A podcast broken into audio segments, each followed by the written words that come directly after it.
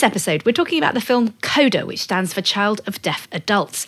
And I'm joined by two amazing women, Charlotte Little and Terry Devine, who are working to raise awareness for deaf audiences. Here's Charlotte talking about CODA. I think empathy is a huge part of this film, showing a light on deaf characters. It's not like they're not defined by it, just simply a part of who they are. I also chat to Coda's writer director, Sian Heder, and star Emilia Jones. Fasten your seatbelts. It's going to be a bumpy night.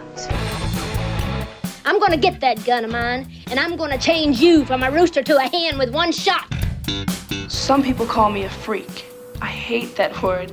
I don't believe in it. Better yet, I don't believe in labels. You know, I think you're the only girl in the world that can stand on a stage with a spotlight in her eye and still see a diamond inside a man's pocket. Because I'm up at five every morning working my ass off. Does someone want to just tell me to my face you're never going to give me the scores I deserve? Hello and welcome to Girls on Film.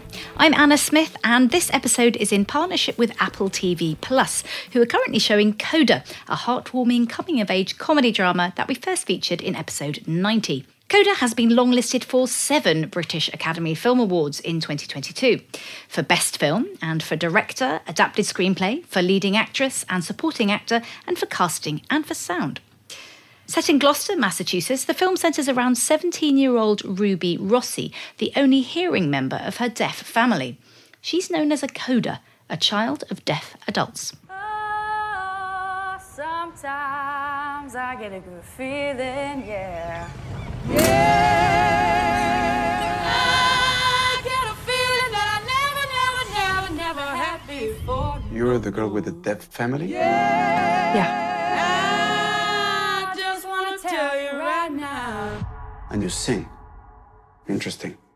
Something's got a hold on me here. What are you doing next year? Working with my family. Let me tell you now, I've got a feeling I feel so strange. Everything about me seems to have changed.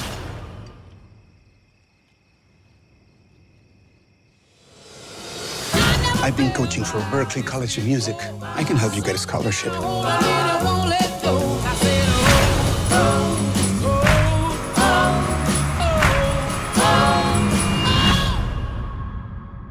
First up, I'm pleased to welcome the writer director of Coda, Sian Heder, and leading actress Emilia Jones, who plays the teenage Coda. Emilia and Sian, welcome back to Girls on Film. It is just fantastic to have you with us. Thank you for having us. I say massive congratulations because when we last spoke, Coda had just come out, and now so many awards, so many nominations, so many long lists. The public are loving it. How are you both feeling? Sian, you first. It's amazing. I think, you know, it's unexpected. I mean, not that not that it wasn't a dream for this to happen, but I think it's it is unexpected and I think we were a small indie movie and to be in the conversation with all of these other films with incredible filmmakers who you know, when you suddenly see yourself on a list next to Steven Spielberg and Denis Villeneuve and Jane Campion, and you're like, wait, these are my heroes. Um, so I think, I'm sure Emilia feels the same way. It's just been incredible. And I think, you know, the process of making this film was, was pretty life changing, I think, for everybody involved, and particularly Emilia and I. And so, in a way, the making of the film was a journey that was very fulfilling in and of itself. But now this has become another journey that we're on, and, and that's been really rewarding and beautiful. Oh, that's wonderful. Emilia? I mean, Sian kind of said everything uh, perfectly. It's just so lovely. You know, we premiered Sundance a year ago, and it's so rare that a film is still being talked about a year later and, and people are still watching it. And and as Sian said, it was such a special movie to make, and Sian and I worked so hard for such a long time on the movie. So it's so nice that, that people are, are being so so lovely you can only hope um, and it's also really great because we all get on so well so it's an excuse to keep you know connecting and, and and meeting up and promoting the movie so i'm so grateful that everybody's been so nice about it Well, you mentioned obviously you've done a lot of press tours, you've been doing a year of interviews or so. Are there any questions you haven't been asked enough or at all?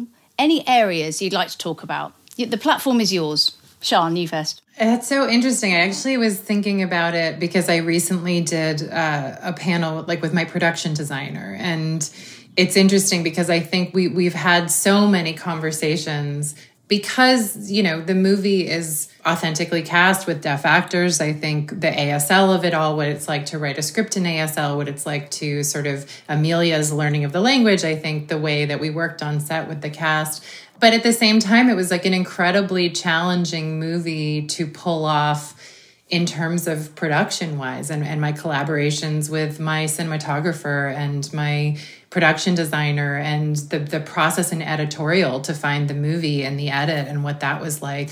So I think it's been some of those conversations that have been interesting that that now are starting to happen because at first I think it, it was so revolutionary to people to have, you know, uh, three deaf actors as the lead of the movie. And certainly it is the thing that we want to talk about and is a very important element of the movie. But I think you know, the, there were many other things that went into the process as well that I think are also interesting to talk about in conversation. Well, Emilia, one of the things I've loved talking to you about in the past, when I last saw you, in fact, you, you sang on stage in Soho, and that was an amazing surprise for the audience there. But as we discussed, singing is just one of many things that you trained up in for this film. I know Sian has said this has been talked about a lot, but I'm sure some of our listeners will be curious to know. Can you list all the skills that you either learned or honed further for this? Oh my goodness. Okay. Um, sign language, singing, fishing, because there's actually a lot to learn in that area.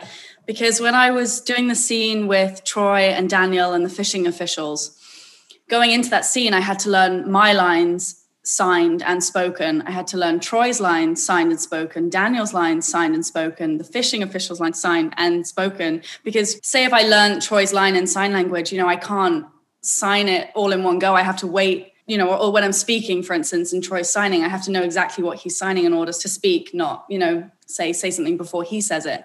So there, it was really technical, and I really kind of didn't think going into coda that that was going to be a skill that I'd have to learn.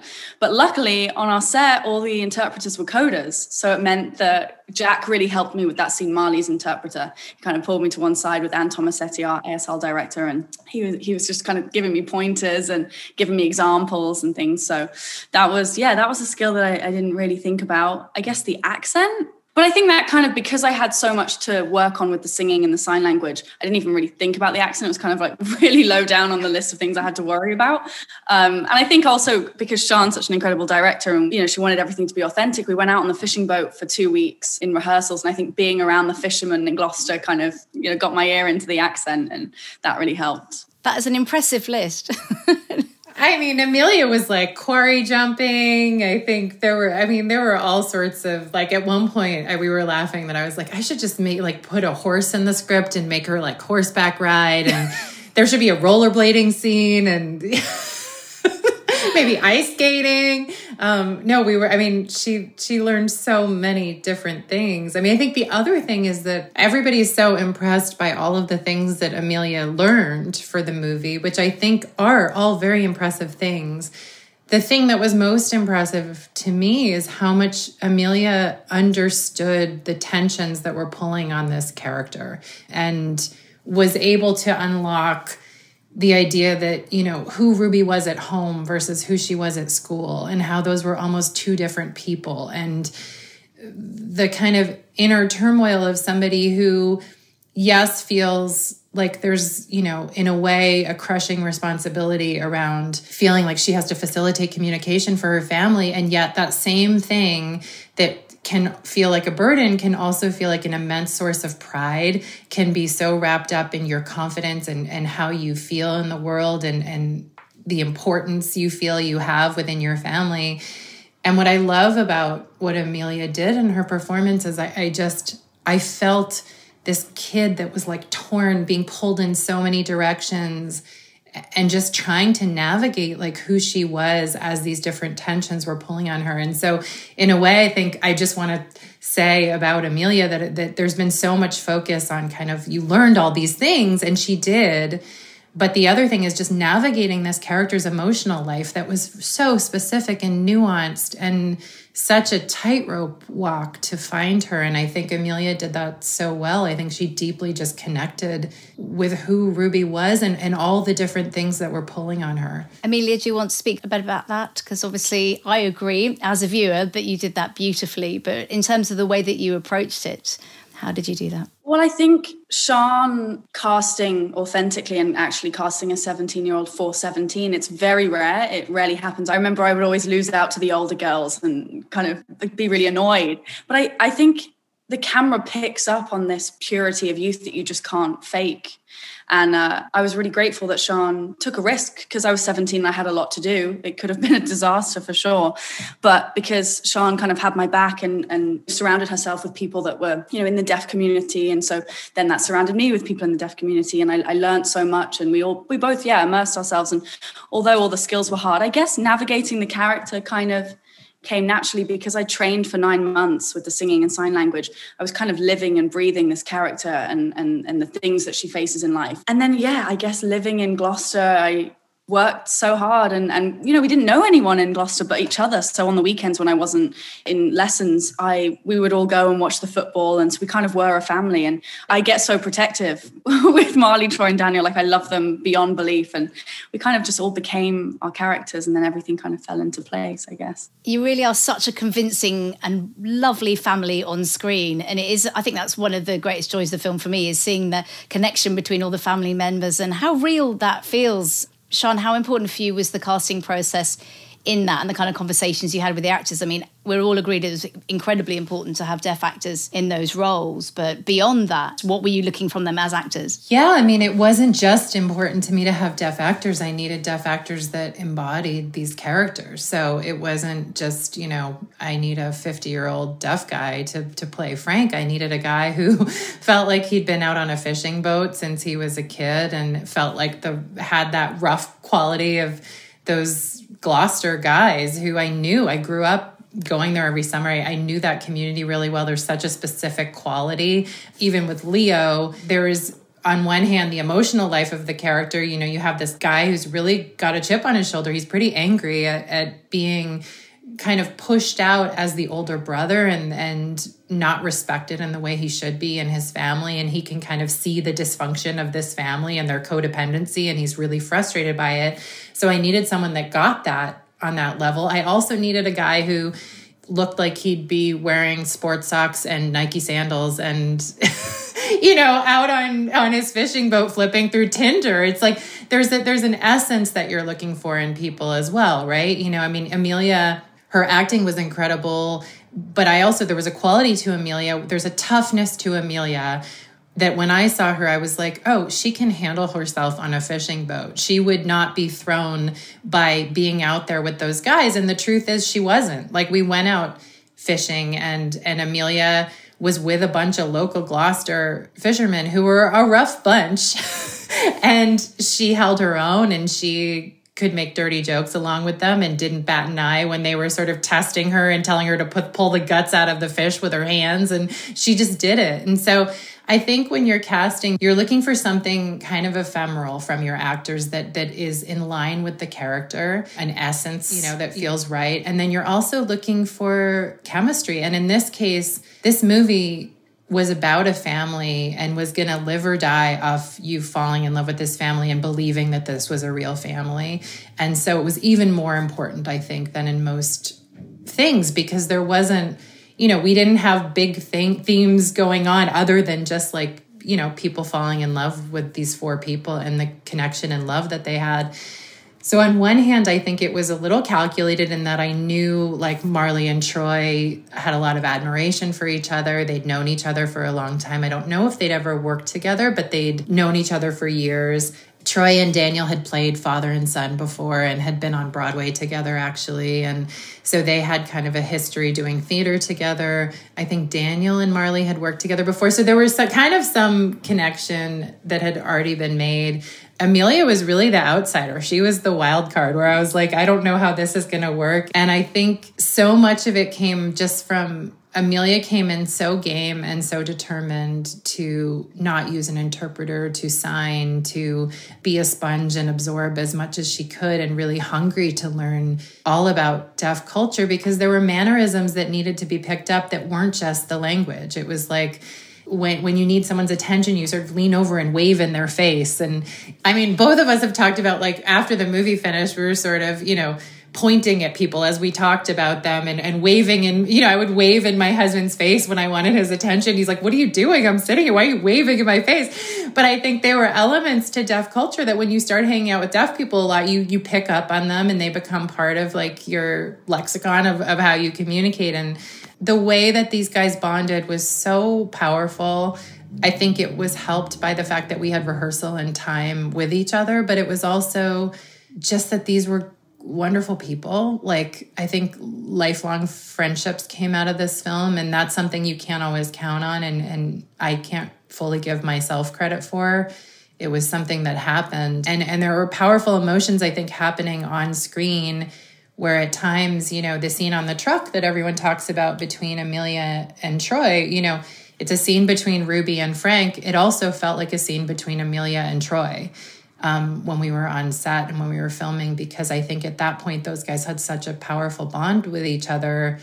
There was something else going on that transcended the characters and, and became about people connecting. And I think you can feel that on screen. Let's talk a bit about that scene. Um, Emilia, actually, I want to turn the tables because Sian's spoken beautifully about your qualities as an actress, and you've touched a little bit on Sian's directing, but I'd like to know more if you could explain what Sian does in a scene like that to aid you and her style as a director. Uh, Sian is the most phenomenal director, and I'm not just saying that because you're on this Zoom, Sian, but she is so perceptive and that scene was so important and we all knew it was so important. And you know what it's like with independent movie making. It's the last scene of the day and you have 20 minutes and you've suddenly got to get this amazing scene in 20 minutes and the producers are kind of standing there waiting and it's also it's very stressful the last scene of the day in independent movie making but what Sian is so amazing at is she knows exactly what she wants. And she knew that Troy and I were so close. You know, he has a, a coda daughter the same age as me, and I was missing my dad. I hadn't seen him for a year because I was working. And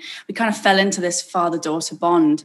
That scene, we were trying to figure out a way in which Troy could really feel the vibrations without it looking like he was kind of strangling me. And we were trying to, and we were racing against time, and it was quite stressful. And Troy kind of pulled away from me when we were trying to figure it out. And he said, I give anything to hear you sing right now. And he kind of folded me into one of his hugs and we just kind of sat there for a second. And I know that Sian kind of saw that and she was cross um, covering the scene because she's amazing and she didn't want to do Troy's coverage and then turn around do my coverage because we had this kind of emotion there. And after Troy said that to me, I felt so emotion, emotional because I was so close to him. And after he hugged me and Sian kind of saw that because straight after that she said action and then we just did that scene and it was so magical and Oh, I, I, I love Troy beyond belief, and I think he's an absolutely incredible actor. I will go where you lead, always there in time of need. And when I lose my will, you'll be there to push me up the hill. There's no, no looking back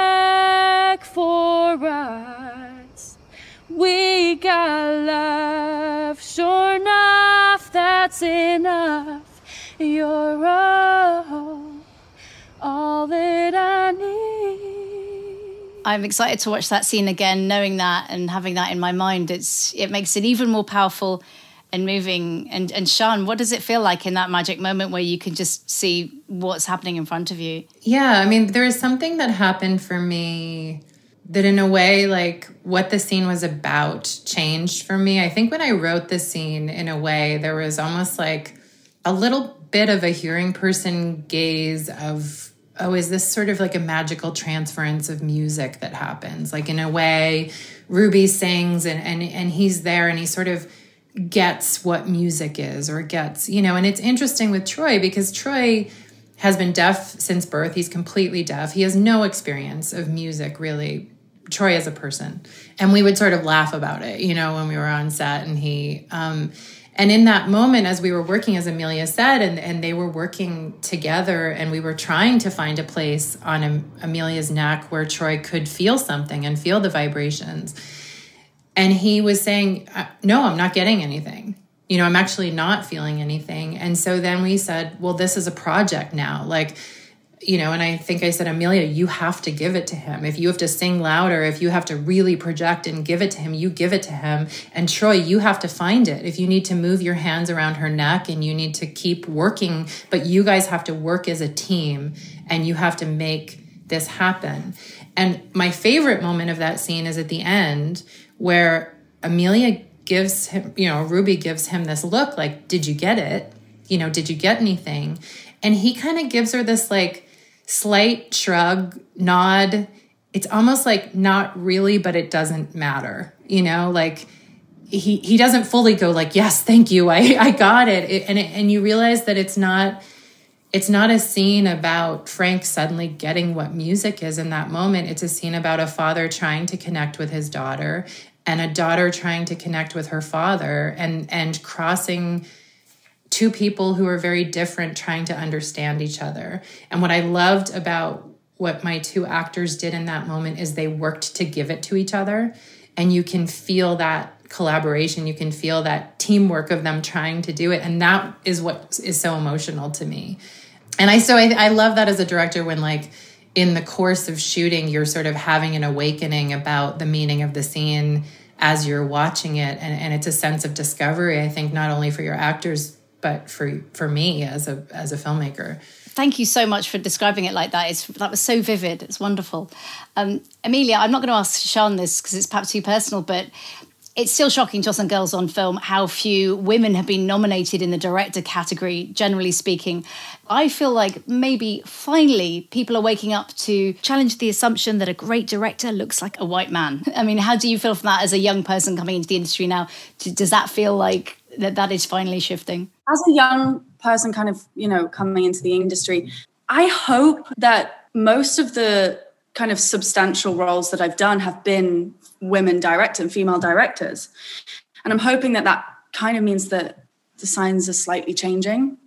And I know that a lot of you know amazing actors before me have kind of advocated for people of my generation and people coming into the industry and for that I'm, I'm so grateful there's still a lot of work to be done but considering half of my substantial roles have been with women directors and it's, i haven't been looking for it it's kind of come to me makes me hopeful That feels encouraging. Sian, are you optimistic about the future and representation behind the camera? I am, and then I see like the actual data, and it always feels shocking to me. I mean, I I've given a lot of interviews about this recently, where people say, you know, do you feel it changing?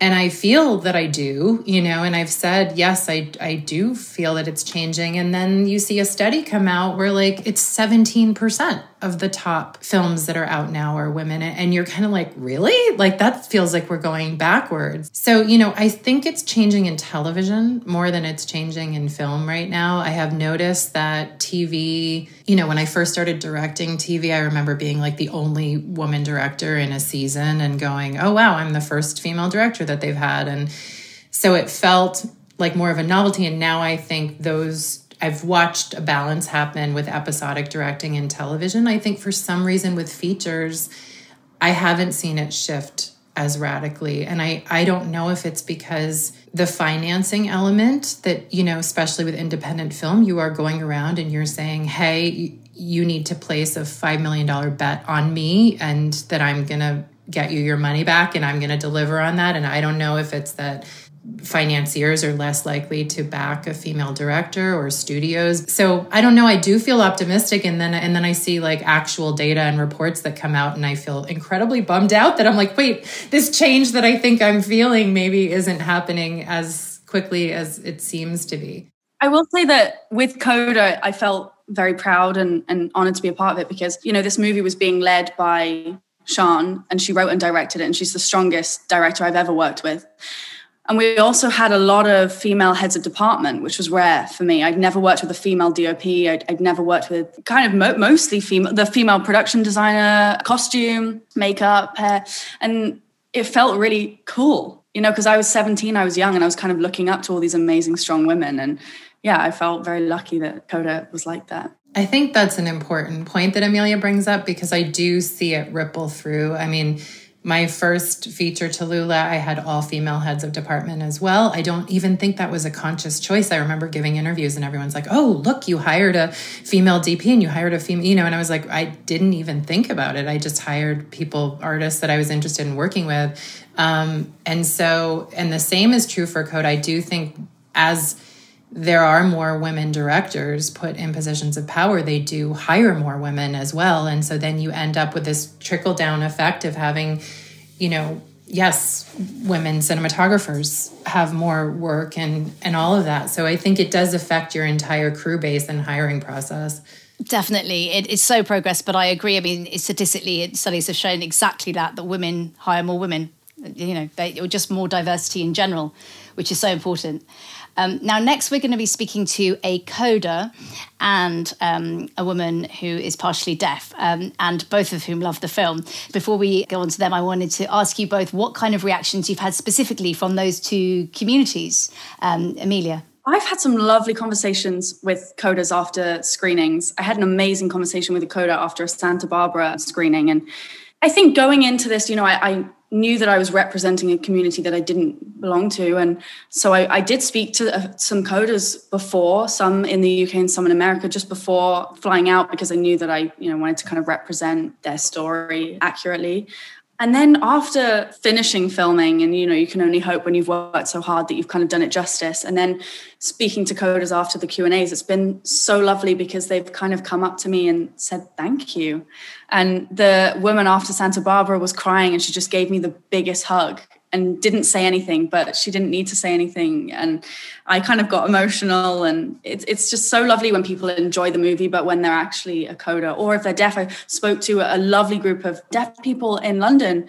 And I've actually got myself a British sign language coach now too. So I'm going to try and learn both. Oh, congrats. That's progress since I last spoke to you. That's wonderful. Yeah. Yeah. And so we've been, we've been texting and um, we're going to FaceTime and he's going to give me lessons. But they were also just so so kind of grateful that they could all sit there and watch and laugh at the same jokes. And Troy said this in Q and A's too. It's they've all kind of sat there and laughed at the same jokes that the hearing people next to them are laughing at, and suddenly there's no divide, there's no wall, and everyone's just enjoying a love letter to family. And, and I love that. I really, really do. I, I love that, and I feel so grateful that Coda has made people feel. That's lovely. Thank you, Sian.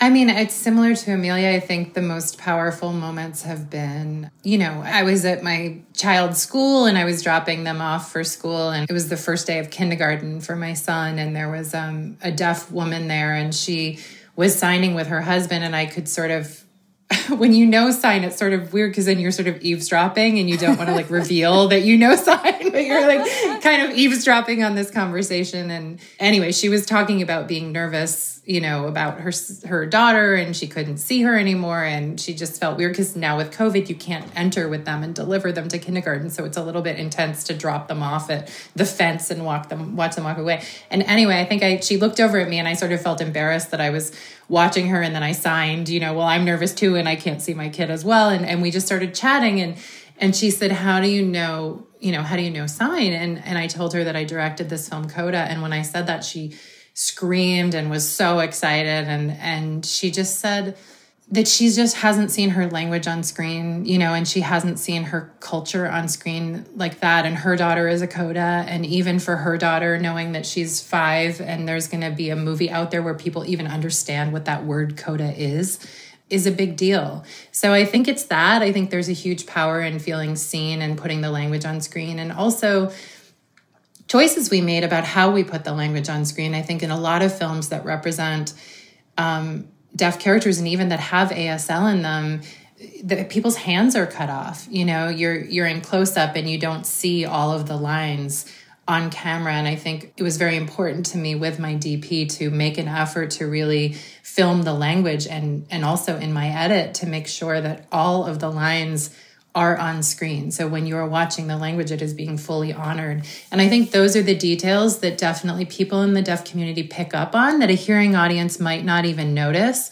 But when a deaf audience watches, they they appreciate those details and go, you know, thank you for keeping all of the signs in frame. That's rarely done. And I think it's those moments where you feel like okay we we we took the time and we made the effort and and and it's being noticed by both communities. Hugely important. And do you know what? I'm ashamed to say that i'd never i'd never thought about that because obviously i don't understand sign language. So i never thought about the fact how important that framing is to get it in there. So congratulations on doing it so thoroughly and brilliantly and making a wonderfully entertaining heartwarming movie in the process.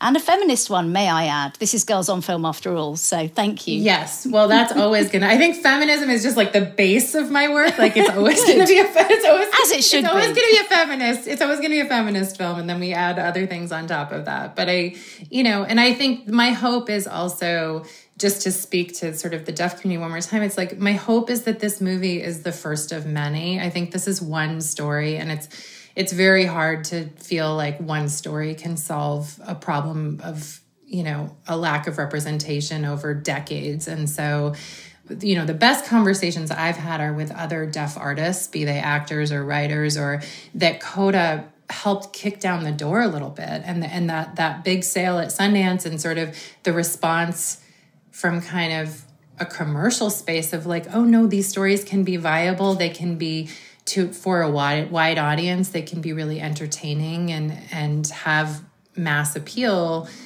sends a message i think in terms of greenlighting other projects with deaf creators with deaf writers with other deaf artists. So that's the biggest thing to me. I just want to be like the rock at the top of the hill that starts the avalanche. And so hopefully there's many more stories that get told because this movie did well Amen to that. Totally agree. I really think it has opened up a lot of opportunities, and I'm excited to see what comes next, not just from you both, but from this area in general we're talking about of representation. So it's exciting times. Thank you both so much for coming back on Girls on Film. It's been a real pleasure to speak to you. Thanks for having us. It was fun. And I hope to speak to you again soon. Meantime, best of luck with Coda. Thank you. That was Coda writer director Sian Heder and star Emilia Jones. Next, I'm joined by access consultant Charlotte Little.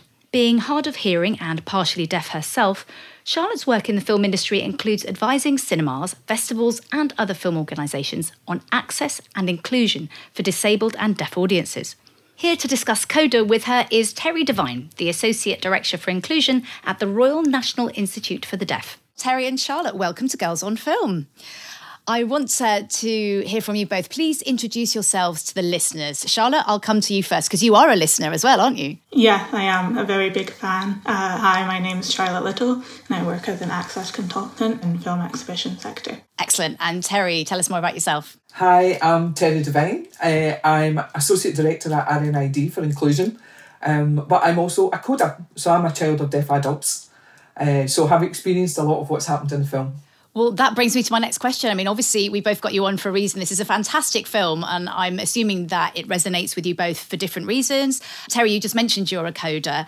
How did you relate to this story? I found it very poignant, very heartwarming, and a lot of the experiences I had similar experience, not exactly the same, obviously, but had similar experiences growing up. But every coda's different. We've all got different types of families, you know. So I had two profoundly deaf parents, one with voice and one without voice. Uh, but I also had four siblings who were all hearing.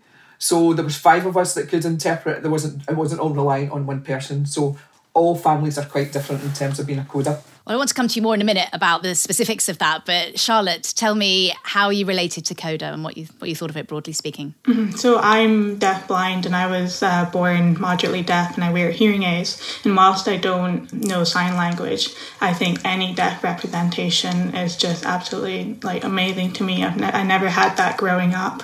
I wish there was more films like this. Uh, I could have seen growing up. I think it would have given me a very different relationship with my own deaf identity. So yeah, I just I was really excited to hear about this film and just to see more deaf representation in general. Well, I think it is a it is a step forward, and it certainly feels like progress. Um, Terry, I want to come back to you because you mentioned obviously that every everyone's different, but what kind of details did you feel they got really right that resonated with you as a child of deaf adults? So some of the details that I feel they got was her journey, Ruby's journey in terms of finding her own identity and living between two worlds. You know, so actually the soundtrack of both sides now is actually really apt in terms of looking at her own identity. So moving between the deaf world and the hearing world and trying to find her place in society, that that really resonated with me in terms of where she was going and what she was trying to do. That's interesting.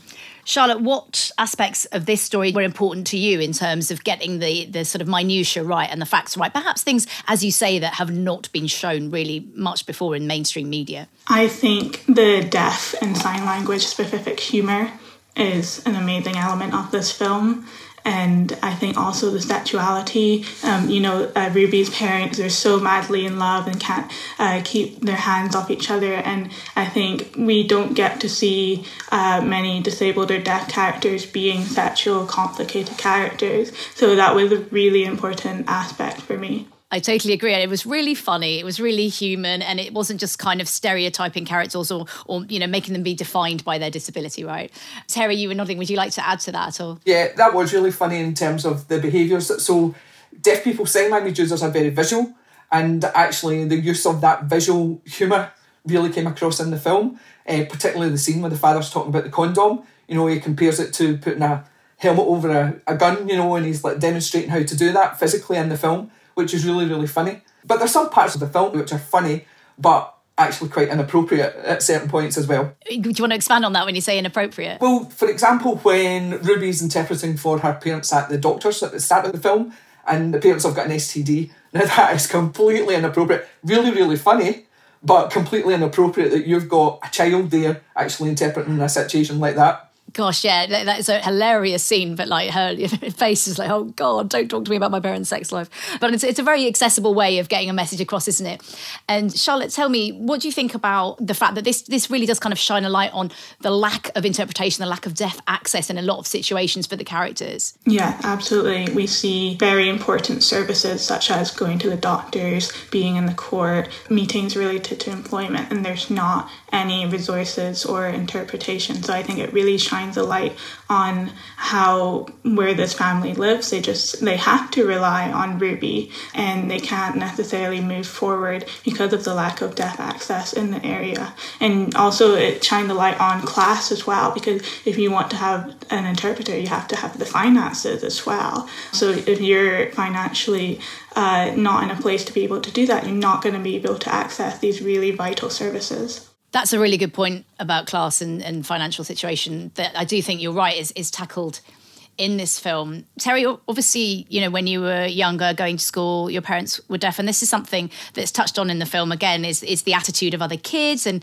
misconceptions. Did anything resonate with you there? Not so much. It was very much when you're growing up in that society, you don't realise how different you are from everybody else. You think everybody else is going through the same thing. It's not. It's a norm for you. And actually, it's not until you get older you start getting your own identity, and then you're thinking, hmm, other people don't do the same thing as me. I was in a fortunate position that people didn't make a fool of my parents. Not that I heard of, to be sure, but there were situations where I had to stand up for them when we were in shops or things like that. You know, I had to interpret for them and stand up for them. So there were situations like that. That's interesting. Charlotte, is there anything you wanted to add to that? I think empathy is a huge part of this film, and this is a very specific story um, about very specific characters. It's not meant to represent the whole spectrum, but I think just showing a light on deaf characters, just, it, it's not like they're not defined by it, just simply a part of who they are um, and their beautiful relationships together. And you know, we see some really profound scenes like with uh, Ruby and her father, and he he's uh, she's singing to him, um, and that's just such a beautiful moment. And I really hope people look at that and just see these relationships can still form and still be just as beautiful, but just in a different way. That is a gorgeous scene, and I feel like that's one of the reasons he's longlisted for a BAFTA, Troy Kotsur, because his performance is amazing in that. And of course, Emilia Jones, who we're chatting to in this episode, I think is is great. And Terry, how did you find her performance? Absolutely fantastic, and the fact that she sings so well, and she's a beautiful singer, and she sings to her father, and the way that she does it is absolutely beautiful. And one of the things that really impressed me about her performance was her signing. Her signing is phenomenal, and she managed to do learn that in nine months, which is actually really difficult to do. Not everybody can learn sign language as quickly as that. So, from that aspect, it was absolutely tremendous in terms of what she's done. And of course, we've got Marlee Matlin, iconic actress, and Troy, both of whom are deaf. Charlotte, how important is it for actors with disabilities to be cast in these kind of roles? I think it's a huge, huge part of, you know, when you go to the cinema, you want to see yourself on screen at some point. And I know myself, I never got that. Um, I think the first time I saw myself on screen was A Quiet Place, and I was 20 years old when that came out. Um, so seeing actresses like Marlee Matlin and, and seeing more like even deaf women as well. Um, most of the time, if I saw a deaf character, they were the butt of the joke, and they're usually men. So seeing, you know, deaf women on the screen, I think when you're sat there in the cinema and you see that, it's just such a special moment. And I think everyone wants to be able to, to experience that. So, yes, I think it's pivotal. Absolutely. Well, I'm glad you brought up women because we are girls on film after all. Uh, and I was going to ask you both actually, um, do you think what feminist aspects are there to this film? Terry, I'll come to you first. Feminist aspects for me are the strength that she has in the field that she's working in. So she's working out in trawlers where it's mainly men that are there and working with the fish and that, and she's actually negotiating a price for. She's doing it with all these hardened men round about her, and she's negotiating the price for the fish and things like that. So it's really the strength of her, her character, and you know, a real feminist move, isn't it? That she stands up to the men and says, "This is what we should be getting. Everybody else is getting a different price than what you're offering us. No, no, that's not right." So there's a real feminist action there. Yeah, she's a really strong character, I think, isn't she? And um, j- just and, and also she she's not kind of sexualized. She's shown in a very naturalistic kind of way. She's just a, a a normal teen, really. Charlotte, how did you feel about it from a feminist perspective? I think the scene between Ruby and her mother is a very tender scene, and I think Jackie is kind of, we think of her as this hardened character, you know, pageant girl, maybe a bit vain, and we see them have a very vulnerable, very open conversation, and, and, you see the strength of their relationship. And I, you know, even Marlee Matlin's character saying, you know, she's happy that Ruby knows who she is and she's so brave. I think that's a wonderful scene, and I think there's a very important moment in terms of their kind of arc in the story. I want to talk to you both a bit more about the work you do and disability on film in general. But before that, is there anything anyone else wants to say about Coda? Yeah, I mean, absolutely found it a really heartwarming film as well. But just want to remind people that it's set for a particular family, and not all families are the same. Everybody's got different experiences, and all deaf people have got different experiences. That's interesting. Thank you, Terry. Charlotte, anything to add? Yeah, I think, you know, it's a simple formula. I think it's a digestible film. I think it's lovely and sweet. And I don't think every film with deafness or disability has to be radical or groundbreaking. But I completely agree with Terry. I would also like, you know, to point out the accessible release of this film. I think every uh, cinema screening of it had captions, and that was really important. And yeah, I just hope this inspires people to seek out more stories about deafness. I hope there's more films by deaf filmmakers as well in different genres and intersectionality. So yeah, just like Terry says, this is just one family, but I definitely want everyone to see it, and I hope they seek out learning more about deaf culture and sign language. Well, that brings me, Charlotte, to the work you do, the activism you do. Can you tell us more about that, please? Yeah, of course. Um, so I work as an access consultant, primarily in the film industry. So I work with cinemas and festivals and other organizations on making their events and uh, online content more inclusive for disabled and deaf audiences.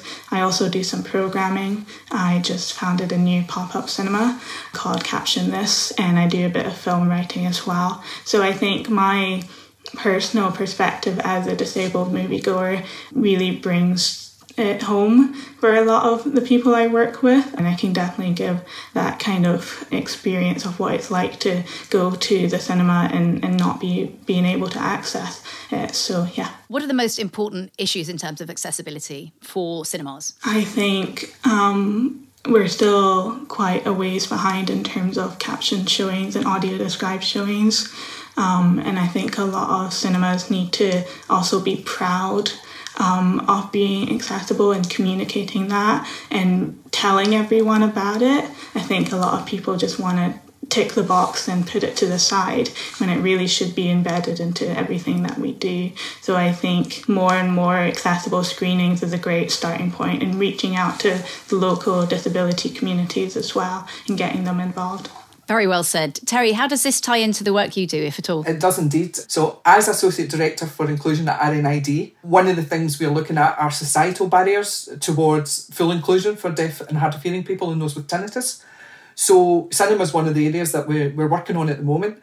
Um, at the moment, many of the cinemas will only caption films at particular times because what they say is hearing audiences don't want to see captions on their films. And what we are saying, it should be the norm. Everybody should be able to get into a cinema and have access at any time they want to go to the cinema and not just when they decide it's suitable for them. So it fits in very well with what we're doing. And we're looking at barriers across all the sectors to make life fully accessible and inclusive for everyone. Bravo to both of you. Now, I want to ask as a personal question, as a critic, as a broadcaster, as a podcaster, do either of you think there's more that we should be doing? What steps should we be doing, myself, the podcast, to make things more accessible? We would be looking for more representation, actually. It's great that you've got Charlotte on today, but more representation in terms of the communities, the different communities that are going to access what you're doing. Um, in terms of mainstream media, to actually get representation on mainstream media would be fantastic. So things like Eternals, the film that has just come out with uh, Lauren Ridloff in it, where she plays a mainstream character. It's not a deaf film in particular, it's a mainstream film and there's deaf characters in it. So more representation like that would be fantastic. Charlotte. Yeah, so audio transcripts. Um, I think you caption your short clips on social media, um, making your social media accessible, because obviously that's a way that we communicate a lot of our um, kind of services, and po- including podcasts.